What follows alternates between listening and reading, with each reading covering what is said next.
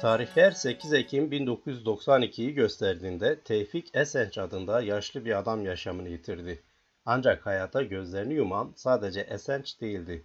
Onunla birlikte sadece onun konuştuğu ana dilleri de toprağa düştü, hayata veda etti. Esenç, Osmanlı'nın son dönemlerinde Kafkasya'dan göç edip Anadolu'ya yerleşen Ubıh toplumundandı ve zaman içinde Esenç, Ubıh dilini konuşan tek kişi oldu. Onun ölümüyle birlikte Ubıh dili de kaybolmuş oldu. Profesör George Dumezil'in sözleriyle söyleyecek olursam, söz gelimi Latince'nin Roman dillerini doğurarak dağılmış olduğu söylenebilir. Ama Ubıh dili hayır, dağılmadı, kaybolacak. Hepsi bu. Birleşmiş Milletler Bilim ve Kültür Örgütü yani UNESCO'nun yayımladığı dil atlasına göre aslında sadece ölüp giden dili değil. Durum daha vahim. Örneğin sadece Türkiye'de son 100 yıl içinde Ubıh dili gibi Kapadokya Yunancası ve Mlahso dilleri de yok oldu. Ayrıca UNESCO'nun tehlike altındaki dünya dilleri atlasına göre Türkiye'de 18 dil veya lehçe tehlike altında. Yani yok olmakla karşı karşıya.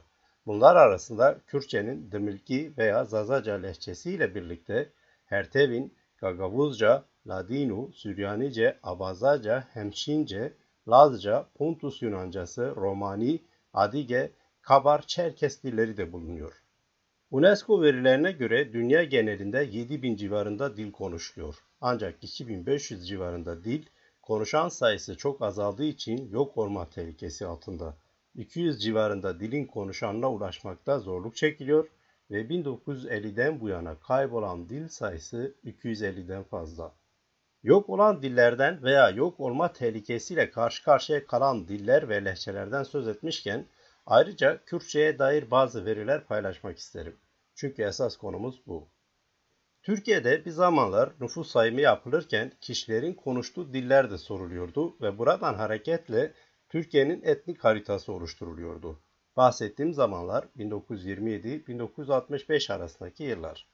Evet kulağa inanılmaz ya da ilginç gelebilir. Ne de olsa Cumhuriyet'in kuruluşundan itibaren Türkiye'nin resmi politikası Türklük üzerine inşa edildi ve bu çerçevede Türkiye'de Türk'ten başka etnik veya milli topluluğun olmadığı ileri sürüldü. Ancak bu resmi politika ve bunun için devreye konulan uygulamalara rağmen devlet yetkilileri de biliyordu ki evet Türkiye'de Türk'ten başka etnik ve milli gruplar da var. Bu yüzden akla gelebilecek her türlü siyasi, kültürel, ekonomik, askeri, ideolojik, propagandatif tedbire başvuruldu. Epey trajik meseleler yaşandı. Nihayetinde amaç belliydi. Herkes Türk olacaktı ve bu yüzden vatandaş Türkçe konuş sloganında ifadesini bulan bu resmi politika her zaman yürürlükteydi. Muhtemelen nüfus sayımlarında insanların konuştuğu ana dillerinin sorulması da bu politikanın yürütülmesi için verilerin elde edilmesi amacından kaynaklanıyordu. Yani asimilasyon politikalarının ne kadar başarılı olup olmadığının ve buna göre yeni tedbirlerin nasıl alınacağının belirlenmesi amaçlanıyordu. Ancak 1965'ten sonra artık nüfus sayımlarında insanların konuştukları dil sorulmadı. Bu da muhtemelen resmi politikayla çelişen durumun farkına varılmasıyla ilgiliydi. Yani bir yandan herkes Türk deniliyordu, öbür yandan insanların ana dilleri soruluyor ve böylece farklı etnik grupların varlığı kabul ediliyordu. Bu absürtlük elbette resmi politikanın gereğiydi ve halen de bir şekilde sürdüğü de söylenebilir. Şimdi 1927-1965 yılları arasında yapılan sayımlara göre Kürtçenin durumuna dair bazı verilere bakalım. Resmi nüfus sayımlarında görülen verilere göre 1927'de ana dilini Kürtçe olarak ifade edenlerin sayısı 1 milyon 184 bin 416. Daha sonra 1935, 1945, 1955, 1960 ve 1965'te de sayımlar yapılıyor. Bu sayımların tamamında Kürtçe konuşanların sayısında bir artış gözleniyor. Ancak öyle abartılı bir artıştan da söz etmiyorum. Nihayetinde 1965'teki nüfus sayımı verilerine göre Türkiye'de Kürtçe konuşan nüfusun oranı 2 milyon 219 bin 504. Bu durumda bu yıllardaki Türkiye'nin toplam nüfus oranı göz önüne alındığında 1927-1965 nüfus sayımlarında Kürtçe konuşan nüfusun toplam nüfus içindeki payının %9-%7 arasında değiştiği görülüyor. Bu verilere göre Kürtçe bugün de olduğu gibi Türkiye'de en çok konuşulan ikinci dil konumundadır. Elbette bahsettiğim bu rakamlar resmi rakamlar ve herkesin Türk olduğunu, bırakın milleti veya etnik yapıyı Kürt diye bir varlığın dahi olmadığını vaaz eden bir devletin resmi kuruluşlarınca elde edilen bu rakamların güvenilirliği kuşkusuz şüphelidir. Bununla birlikte bir gerçeği de gözden kaçırmamak gerektiğini düşünüyorum. Nihayetinde devlet bu rakamları tespit ederken örneğin Kürt milliyetçilerinin iddialarına yanıt olarak Kürt nüfusunun ne kadar az olduğunu ispatlamaya çalışmıyor. Zaten bu nüfusun varlığını inkar ediyor. Bunun yerine asimilasyon politikalarının başarı düzeyini ölçmek amacıyla bu oranların tespit edildiği söylenebilir ki bu durumda rakamları mümkün mertebe gerçekçi biçimde tespit etmeye çalıştıkları da aslında kabul edilebilir. Ancak yine de bu resmi rakamların sorunlu olduğu kuşkusuzdur. En basitinde söz konusu dönemlerde nüfus sayımını yapanların Kürt illerinin her yanına ulaşıp ulaşmadıkları bir sorundur. O dönemlerin teknik, iletişim, ulaşım vesaire imkanlarının kısıtlı olduğu ve Kürt toplumunun da kırsal yoğunluklu yaşadığı göz önüne alındığında muhtemelen tespit edilebilen rakamların büyük oranda kolayca ulaşılabilen şehir merkezleriyle sınırlı olduğu varsayılabilir. Bu durumda nüfus sayımlarında elde edilen oranlar Türkiye'de gerçekte ne kadar kişinin Kürtçe konuştuğunu net olarak anlamamıza izin vermiyor. Dolayısıyla Kürtlerin toplam nüfusu hakkında bir fikir yürütmek de imkansız. Nihayetinde o zamanlarda, örneğin 1950'li ve 60'lı yıllarda Türkiye'deki Kürt nüfusunun oranı ne kadar olduğuna dair kesin bir rakam yok. Bazı kaynaklara bakıldığında 3 milyon diyen de var, 8 milyon, 10 milyon, 15 milyon ve hatta 20 milyon diyen de var. Bu sorun günümüzde de devam ediyor. Hala da net olarak bugün Türkiye'deki Kürt nüfusunun oranını bilmiyoruz. Bazı araştırmalar var tabii. Mesela Konda Araştırma Şirketi'nin paylaştığı bazı veriler. En son 2018'de Konda Araştırma Şirketi tarafından yapılan anketin sonucuna göre Türkiye'deki 82 milyon nüfusun 13 milyondan fazlası kimliğini Kürt olarak dile getiriyor. Elbette bu oran Kürt milliyetçilerinin iddialarının yanında epey az kalıyor. Rahatlıkla söylenebilir ki Türkiye'deki Kürt nüfusunun oranını 20 milyondan aşağı hesaplayan herhangi bir Kürt milliyetçisine veya siyasetçisine rastlamak çok zor. Peki bugün 13 milyon, 20 milyon ve 25 milyon olarak hesaplanan Kürtlerin ne kadarı Kürtçe konuşuyor? Bu sorunun yanıtı ve başka bazı bulgular için de başka bir araştırmanın sonuçlarına bakalım. Kürt Çalışmaları Merkezi isimli düşünce kuruluşu ve Raves Araştırma Şirketi Nisan 2022'nin başlarında Dil Haritası adıyla yürüttükleri proje kapsamında yaptıkları anketin sonuçlarını kamuoyuyla paylaştı. Urfa, Mardin, Diyarbakır ve Van'da 5096 kişiyle yapılan araştırmanın sonuçları esasen Kürtler arasında ana dilde olan duyarlılığın düzeyini ortaya koyuyor. Bu çerçevede ankete katılanların %73.8'i Kürtçenin ikinci resmi dil olarak kabul edilmesi gerektiğini belirtiyor. Okullarda ana dilin öğretildiği derslerin olması gerektiğini savunanların oranı ise 79.8. Ayrıca Kürtlerin yoğun yaşadığı şehirlerde belediyelerde Kürtçe hizmet verilmesini isteyenlerin oranı da %80.8 olarak ölçülmüş. Ankete katılanların %90'a yakın bir kısmı Kürtçeyi farklı düzeylerde de olsa konuşabildiklerini ve anlayabildiklerini dile getirmiş. Ancak katılımcıların ebeveynleri ve çocuklarıyla Kürtçe konuşma oranları arasındaki önemli bir farkı da ortaya koyuyor aynı araştırma. Buna göre ebeveynlerle ana dilde konuşma ile çocuklarla konuşma oranları 4'te 3'e yakın azalıyor. Diyarbakır örneğine bakalım. Bu ankete göre Diyarbakır'daki katılımcıların üçte biri ebeveynleriyle konuşurken sadece ana dilini, %10'u ise sadece Türkçe kullanıyor. Eş sevgili ile konuşurken ise sadece ana dil kullanma oranı %12.8'e geriliyor. Türkçe kullanma oranı ise %20'ye yükseliyor. Geriye kalanları da her iki dili kullanıyor. Yani aşkın dili aslında Diyarbakır'da Türkçe olmuş durumda ve elbette yeni nesil çocuklar ve gençler arasında ana dilde konuşmanın da paralel biçimde azaldığını tahmin etmek zor olmuyor. Son bir veri daha paylaşıp bu bahsi kapatmak istiyorum. Ocak ve Şubat 2022'de Türkiye'deki Kürtler arasında bir konu epey gündem olmuştu. Pek çok kurum, kişi veya siyasetçi ilk ve orta öğretim kurumlarında yani okullarda öğrencilerin seçmeli Kürtçe dersini seçmesi için bir kampanya yürütmüştü. Ortaya çıkan sonuca bakıldığında Milli Eğitim Bakanı Mahmut Özer'in verdiği bilgilere göre 2021-2022 eğitim öğretim yılında 20.265 öğrenci seçmeli dil olarak Kürtçeyi tercih etmişti.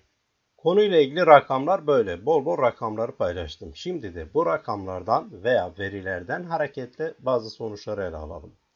Birincisi, ele alınan bütün rakamlar net olarak Türkiye'deki Kürt nüfusunun oranı hakkında bir veri sunmak için yeterli değil. Bununla birlikte Türkiye'deki Kürt nüfusunun tahminen 15 milyon ile 25 milyon aralığında olduğu değerlendirilebilir.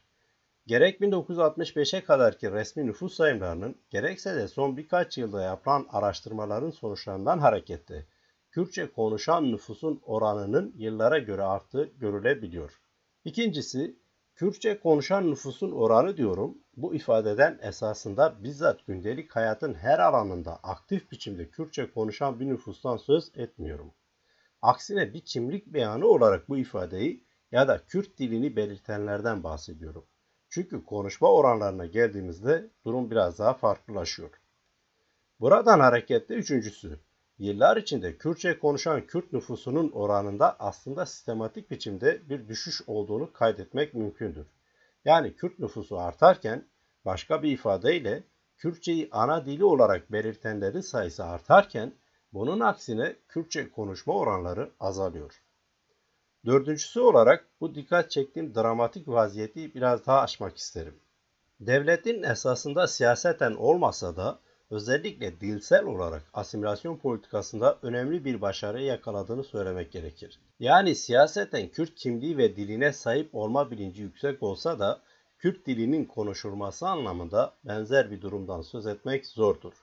Aynı evde farklı diller yani. Biraz önce Ravest Araştırma Şirketi'nin verilerini paylaşmıştım. Buna benzer verileri Handan Çağlayan yıllar önce paylaşmıştı. Çağlayan çarpıcı bir araştırma yapmış ve aynı evde kuşaklar arasında ana dilinin konuşulmasından doğan farklılıklara dikkat çekmişti. Üç kuşak üzerinden çekilen resim şöyleydi ve bu büyük oranda gerçektir. Büyük baba veya büyük anne çoğunlukla tek dillidir yani Kürtçe konuşur. Onların oğul veya kızları iki dilidir. Yani Kürtçe ve Türkçe konuşur. Ancak bu ortak kuşak büyük baba veya büyük anne ile Kürtçe konuşurken kendinden sonraki kuşakla yani çocuklarıyla daha çok Türkçe konuşuyor. Dolayısıyla genç veya çocuk kuşağı çoğunlukla tek dilidir yani Türkçe konuşur. Evet çoğunlukla ebeveynlerle Kürtçe yani ana dilde ancak çoğunlukla çocuklarla Türkçe konuşuluyor.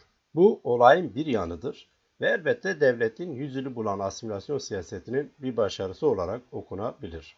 Eğitim kurumları, iskan uygulamaları ya da zorunlu göçertmeler, ekonomik nedenlerden dolayı süre gelen batıya göç, 1990'dan sonra özellikle kitle iletişim araçları gibi çok sayıda faktör, hatırı sayılır oranda Kürdün en azından dilini unutması çerçevesinde Türkleştirme projesinin başarıya ulaşmasında etkili oldu. Konuyla ilgili bir başka veri de şöyle. Dicle Toplumsal Araştırmalar Merkezi'nin araştırmasına göre sadece Kürtçe bilenlerin oranı 2012 itibariyle 2 milyon civarındadır. Önemli bir Kürt nüfus oranı Kürtçe Türkçeyi biliyorken Kürtçeyi tamamen unutanların oranı ise Batı metropollerinde yoğun olmak üzere göz ardı edilemeyecek düzeydedir. Bunları belirttikten sonra 5. hususa gelirsem, gerek gündelik hayatta Kürtçenin hakim hale gelmesi, gerek ana dilde eğitim hakkının elde edilmesi ve Kürtçenin resmi düzeyde tanınması, gerekse de Kürtçenin korunup geleceğe taşınması amacıyla dil aktivizmi düzeyinde kayda değer bir çaba görülüyor.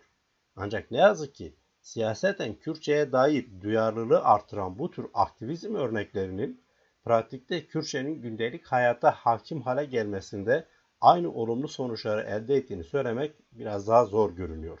Bu noktada dil bilimci Sami Tan'ın söylediklerini aktarmak ve bir hususu eklemek isterim. Tan'a göre ulus devlet bakış açısına göre devlet dili olmayan ya da resmi olarak statüsü bulunmayan diller sadece konuşma dili olarak kalmaya mahkum olan dillerdir.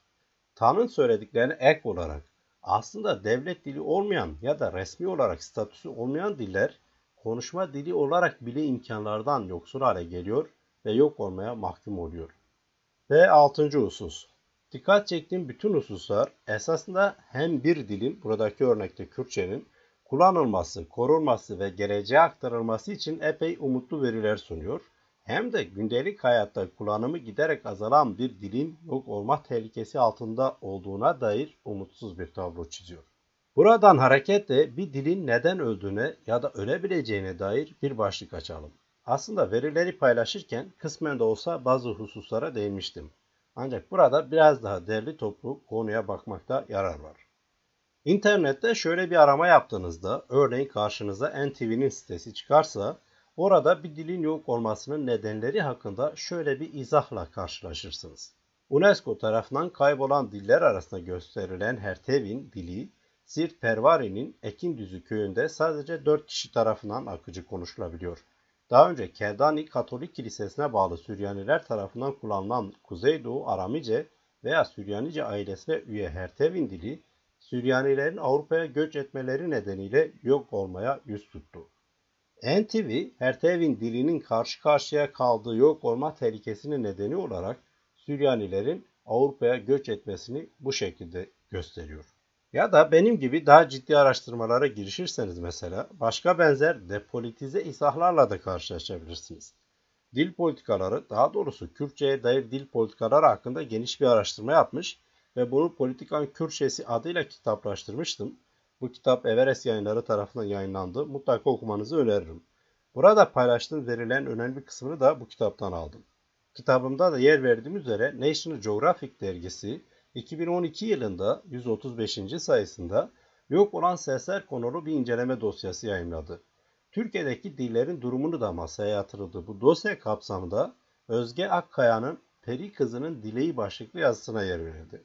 Akkaya yazısında dil bilim dünyasının en güvenilir endekslerinden biri olan etnologinin verilerine dayanarak Türkiye'de 34 yerel dilin yaşadığını kaydetti ve UNESCO'nun dikkat çektiğimiz verilerinden hareketle de Türkiye'de kaybolma tehlikesiyle karşı karşıya olan dillere işaret etti. Bu arada bir parantez açayım. Peter Alfred Andrews 1989 yılında yayınlanan Türkiye'de Etnik Gruplar adlı kitabında Türkiye'deki etnik grup sayısını 42 olarak bildirmişti. Anlaşılacağı üzere kaç etnik grup veya kaç farklı yerel dil konuşan topluluk olduğuna dair de kesin bir rakam bildirmek zor. National Geographic'teki Özge Akkaya'nın yazısıyla devam edeyim. Akkaya, Türkiye'deki dillerin karşı karşıya bulunduğu kaybolma tehlikesinin nedenini büyük oranda işlev yitimi çerçevesine izah ediyor. Diller arasında farklılık göstermekle birlikte işlev yitimine yol açtığı iddia edilen ortak neden şu cümlelerde okunabilir. Köyünden şehrin göbeğine geldiğinde tanıdığın araç gereçlerin, kavramların hiçbirini bulamıyorsun etrafında. Böyle olunca da şehirdeki hayatına yetmeyen ana dille olan bağ kopuyor. Kürtçenin lehçesi olduğu halde ayrı dil olarak kodladığı Zazaca'nın yaşadığı tehlikenin ya da işlev yitiminin nedenini bu şekilde izah eden Akkaya'nın tehlike altındaki diğer diller için de benzer çerçeveyi kabul ettiği söylenebilir. Göç olgusunun şehirleşme ve küreselleşme gibi süreçlerin dilin ölümü üzerinde doğrudan etkili olduğu kabul edilebilir. Ancak bu süreçlerin bünyesel olarak adil olmayan egemenlik koşullarını barındırdığı da bir gerçektir. Buna karşın Zazaca konusunda anlaşıldığı üzere Akkaya depolitize bir süreç anlatısını tercih ediyor. Türkiye örneğinde dil ölümleri konusunda bu tür bir izahta bulunulması bile dil ölümlerine meşruiyet kazandırma çabası olarak kuşku uyandırır. Dolayısıyla daha ikna edici bir çerçeveye ihtiyaç vardır. Nihayetinde dillerin yaşadığı durumun depolitize betimlemesi, birazdan söz edeceğim üzere maruz kalınan dil kırım uygulamalarının görmezden gelinmesini, normalleştirilmesini veya araştırma konusu yapılmamasını ifade eder. Nitekim daha ikna edici bir izahın ihtiyaç olduğu hissedilmiş olmalı ki Akkaya, Batı Ermenicesinin yok olma sürecine dair bazı imalarda bulunur. Akkaya, Ermeni gazeteci Pakrat Estukyan'a dayandırarak Batı Ermenicesinin içinde bulunduğu durumun insanların etnik kimliğini inkar etme isteğiyle doğrudan bir ilişkisi olduğunu belirtir ve Estukyan'ın şu sözleriyle bu durumu açıklığa kavuşturmaya çalışır. İstemiyorlar çünkü Ermeni kimliğinin zorlu bir kimlik, ağır bir yük olduğunu düşünüyorlar. Bugün Türkiye Ermenilerinin büyük bir kısmı Ermeni görülmek istemiyor.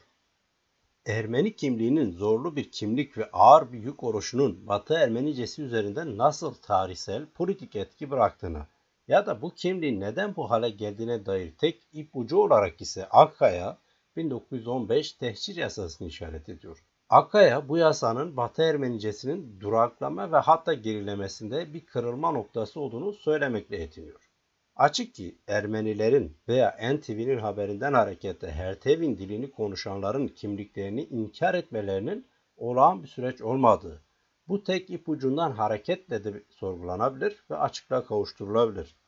Buna karşın depolitize anlatım imalara rağmen Batı Ermenicesinin yok oluş hikayesi içinde söz konusudur. Akkaya'nın da dikkat çektiği üzere bugün Anadolu'da 60-70 bin civarında Ermeninin yaşadığından söz edilebilir.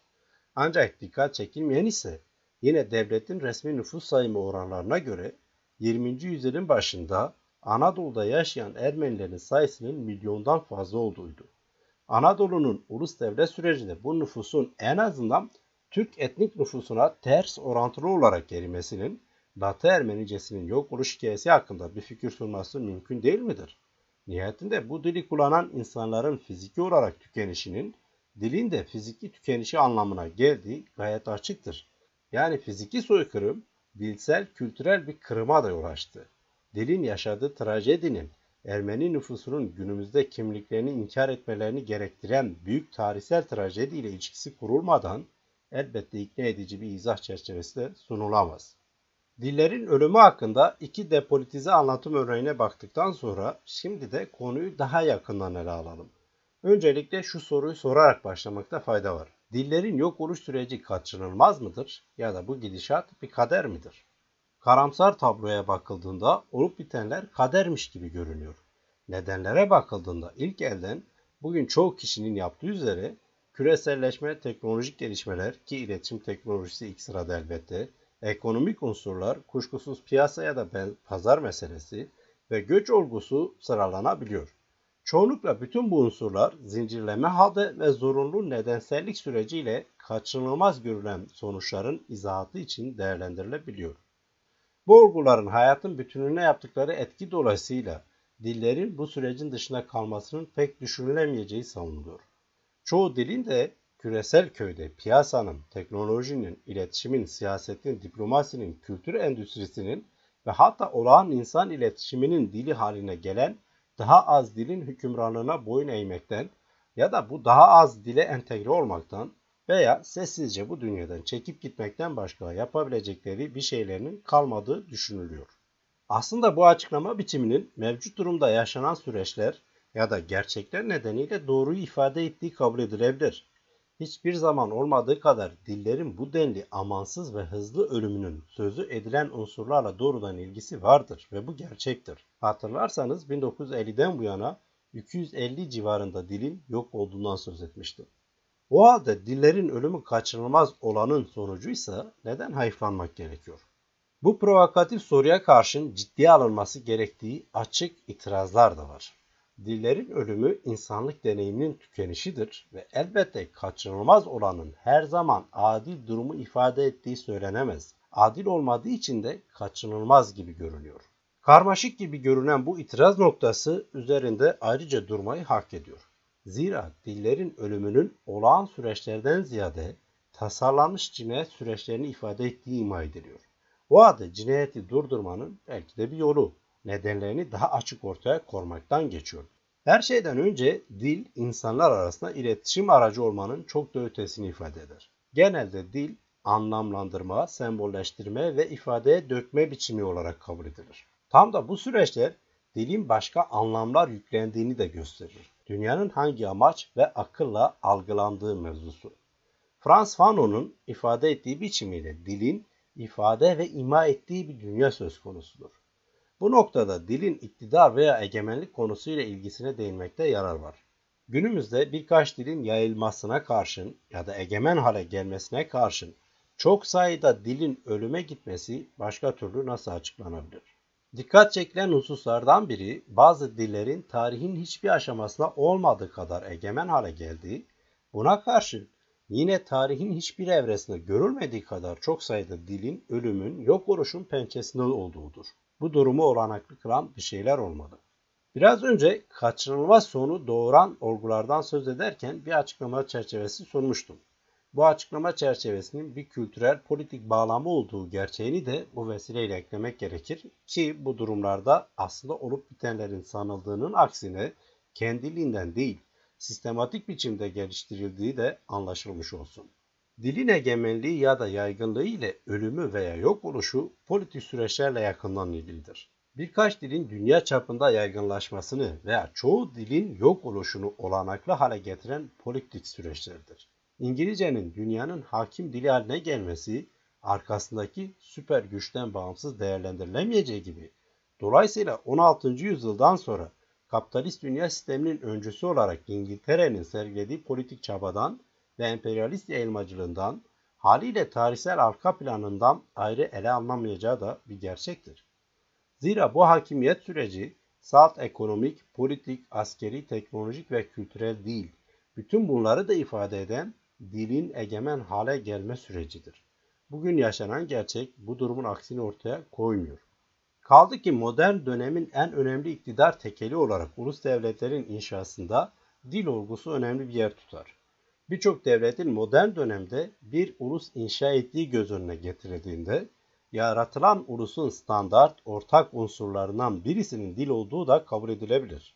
Zira Kürt dil bilimci Emir Hasanpur'un dediği gibi ulus devlet inşa etme politikası devlet iktidarının dilin, kültür ve ekonominin merkezileşmesini gerektirir. İngiltere'nin İskoç, Galler ve İrlanda dilleri üzerinde İngilizceyi hakim kılması ve daha da ötesi küresel yayılmacılığa paralel olarak dünyanın diğer bütün dilleri üzerinde İngilizceyi hakim kılmak istemesi ve kılması bu modernist kuruluş paradigması ile ilgilidir. Benzer süreçler elbette benzer politik inşa süreçlerini esas alan diğer bütün devletler için de geçerlidir. Fransız örneği birçok bakımdan açıklayıcıdır. Araştırmacı Necat Ayaz bu konuda şöyle yazıyor. Fransız devriminden bu yana Breton dili devlet zulmüyle karşı karşıya kalmıştır. 1794'te Bertrand Barare, Devrim Halk Konseyi üyesidir kendisi, şöyle demişti. Federalistler ve köktenciler Bretonca konuşuyorlar. Göçmenler ve Cumhuriyet'ten nefret edenler Almanca konuşuyorlar. Devrim karşıtları İtalyanca konuşuyorlar ve fanatikler Basça konuşuyorlar. Gelin bu zararlı araçları ve yanlışları ortadan kaldıralım. Özgür bir halkın dili herkes için bir olmalı.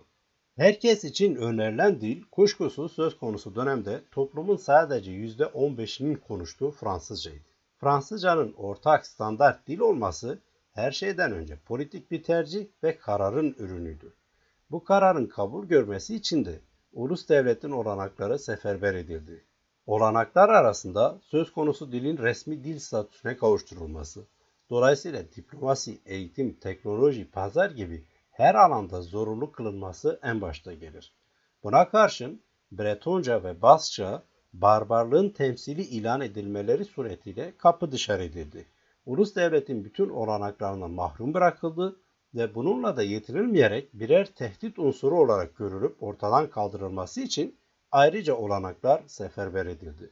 Bu örnekte bir dilin hakim hale gelmesinde ve öteki dillerin yok olma sürecine sokulmasında iktidarların ama daha da önemlisi modern dönemin en organize iktidar aygıtı olarak ulus devletin belirleyici rolü açıkça görülebiliyor ve elbette bu husus bir istisnai değil, modern devletlere dair genel işleyişi ve kuralı gösterir.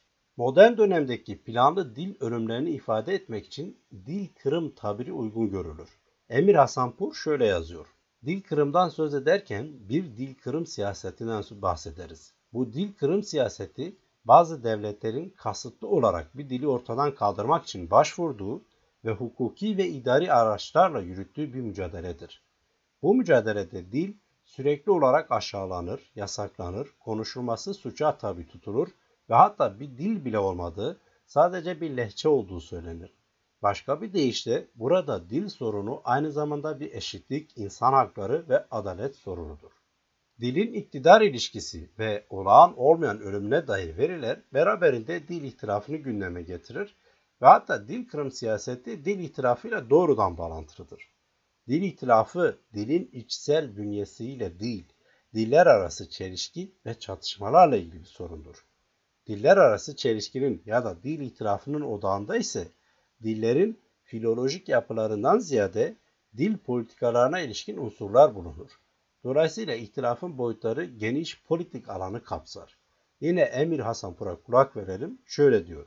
Dil ihtilafı en azından iki dili ilgilendirdiği ve dil de ulusal ve etnik kimliğin önemli bir göstergesi olduğu için süreç tam da doğası gereği uluslararasıdır. Dil ihtilafı ile ilgili önemli bir gerçek, etki altındaki dillerin yapılarına kök sağlamamış olması veya bu yapılar arasındaki farklılıklar tarafından güdümlenmemiş olmasıdır. Başka bir ifadeyle dil ihtilafları doğaları gereği dilsel değil, politik, ekonomik, sosyal, kültürel veya dinseldir. Dilin yok oluş ya da egemenlik sürecini anlamak açısından elbette dil kıramın siyaseti önemli sonuçlar ortaya koyuyor. Dikkat çekilen Fransız örneği ya da mesela Türkiye örneğinde dikkat çekilen Batı Ermenicesi, Hervetin, Ubü ve Kürt dilleri ele alındığında bu dillerin yaşadığı tehlikenin nedenleri dil kırım siyasetinin verilerini oluşturur. Şimdi Kürt dili örneğine bakılabilir. Kürt diliyle ilgili gerek Türkiye'nin gerekse de Kürtlerin egemenliği altında yaşadığı diğer ülkelerin esas aldığı politikalar aşağı yukarı şu parametreler üzerinden şekillendi ve şekillenmeye devam ediyor. 1. Kürt dilinin sözlü geleneğe sahip olduğu, yazılı geçmişinin bulunmadığı, konuşma dilinden ibaret olduğu, medeniyet dili kabul edilemeyeceği, bütün bu özelliklerinden dolayı standart ortak yapıdan yoksun olduğu, çok lehçeli ve parçalı oluşunun da bunun neticesi olarak açığa çıktı ve haliyle ulusal bir dil hüviyetini taşımadığı savunulduğu savunulmaya devam ediliyor. 2. Kürt dilinin ulusal hüviyet taşımamasının Kürt toplumunun parçalı, aşiretsel, disiplinden ve öz yönetim olgularından yoksun oluşunun bir yansıması olduğu ileri sürülür. 3. Belirtilen özelliklere sahip olduğu iddia edilen Kürt dilinin resmi bir statü kazanamayacağı, en fazla yerel konuşma dili olarak kalabileceği, dolayısıyla eğitim, siyaset, ekonomi, teknoloji vesaire alanlarda kullanılmasının mümkün olamayacağı vaaz edilir. 4. Bütün bu niteliklerden dolayı Kürt dilinin egemen ulus devletlerin dillerine entegrasyonunun veya asimilasyonunun kaçınılmaz hal aldığı, bu çerçevede egemen ulus devletlerinin dayandığı etnik ya da milliyetçi kimliklerin ötekisi kabul edilen Kürt etnik ya da milliyetçi kimliğinin bileşeni olarak Kürt dilinin ötekileştirilmesinin kaçınılmaz olduğu belirtilir. 5. Ötekileştirilen Kürt dilinin bir ihtilaf alanı haline geldiği, bölge ulus devletlerinin ulusal bütünlüklerine tehdit gördükleri Kürt etnik ya da milliyetçi yapısının önemli bir unsuru olarak Kürt dilini bastırmanın, yok etmenin, aşağılamanın operasyonel alanı haline getirdikleri ve bu anlamda kültürel politik bir strateji yani Türkleştirme, Farslaştırma veya Araplaştırma stratejisiyle hareket ettikleri açıktır. Tam da bu noktada bütün bu söylemlere karşı Kürtlerin de kimlik söylemi çerçevesinde dil konusunu politik aktivizmin alanı haline getirdikleri söylenebilir. Politikanın Kürtçesi adlı kitabımda bahsettiğim bu hususlara dair bol veri bulabilirsiniz. Bütün bu sonuçlar politik ihtilafın konusu olarak Kürt dilinin fazlasıyla hırpalandığını ve dolayısıyla dil kırım siyasetinin kurbanı olduğunu ortaya koyar.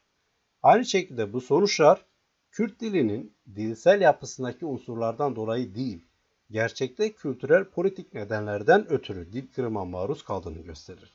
Kürt dilinin Türkçe'ye, Farsça'ya veya Arapça'ya oranla daha düşük nitelikte olduğuna dair iddiaların nedenleri de bu çerçevede sorgulamak gerekir. Zira Kürt dilinin egemen ulus devletlerin esas aldığı dillerle eşit bir konumda bulunamaması her şeyden önce dilin yapısal özelliklerinden kaynaklanmaz. Dezavantajı kültürel politik konumundan kaynaklanır. Dolayısıyla Kürt dilinin eşitsiz konumu adil olmayan bir sürecin sonucudur. Dünyanın konuşan sayısı itibariyle en büyük 40. dili kabul edilen Kürt dilinin bu durumuna rağmen yok oluş sürecindeki dillerden biri olmasının açıklaması da dil kırım siyaseti çerçevesinde yapılmalıdır.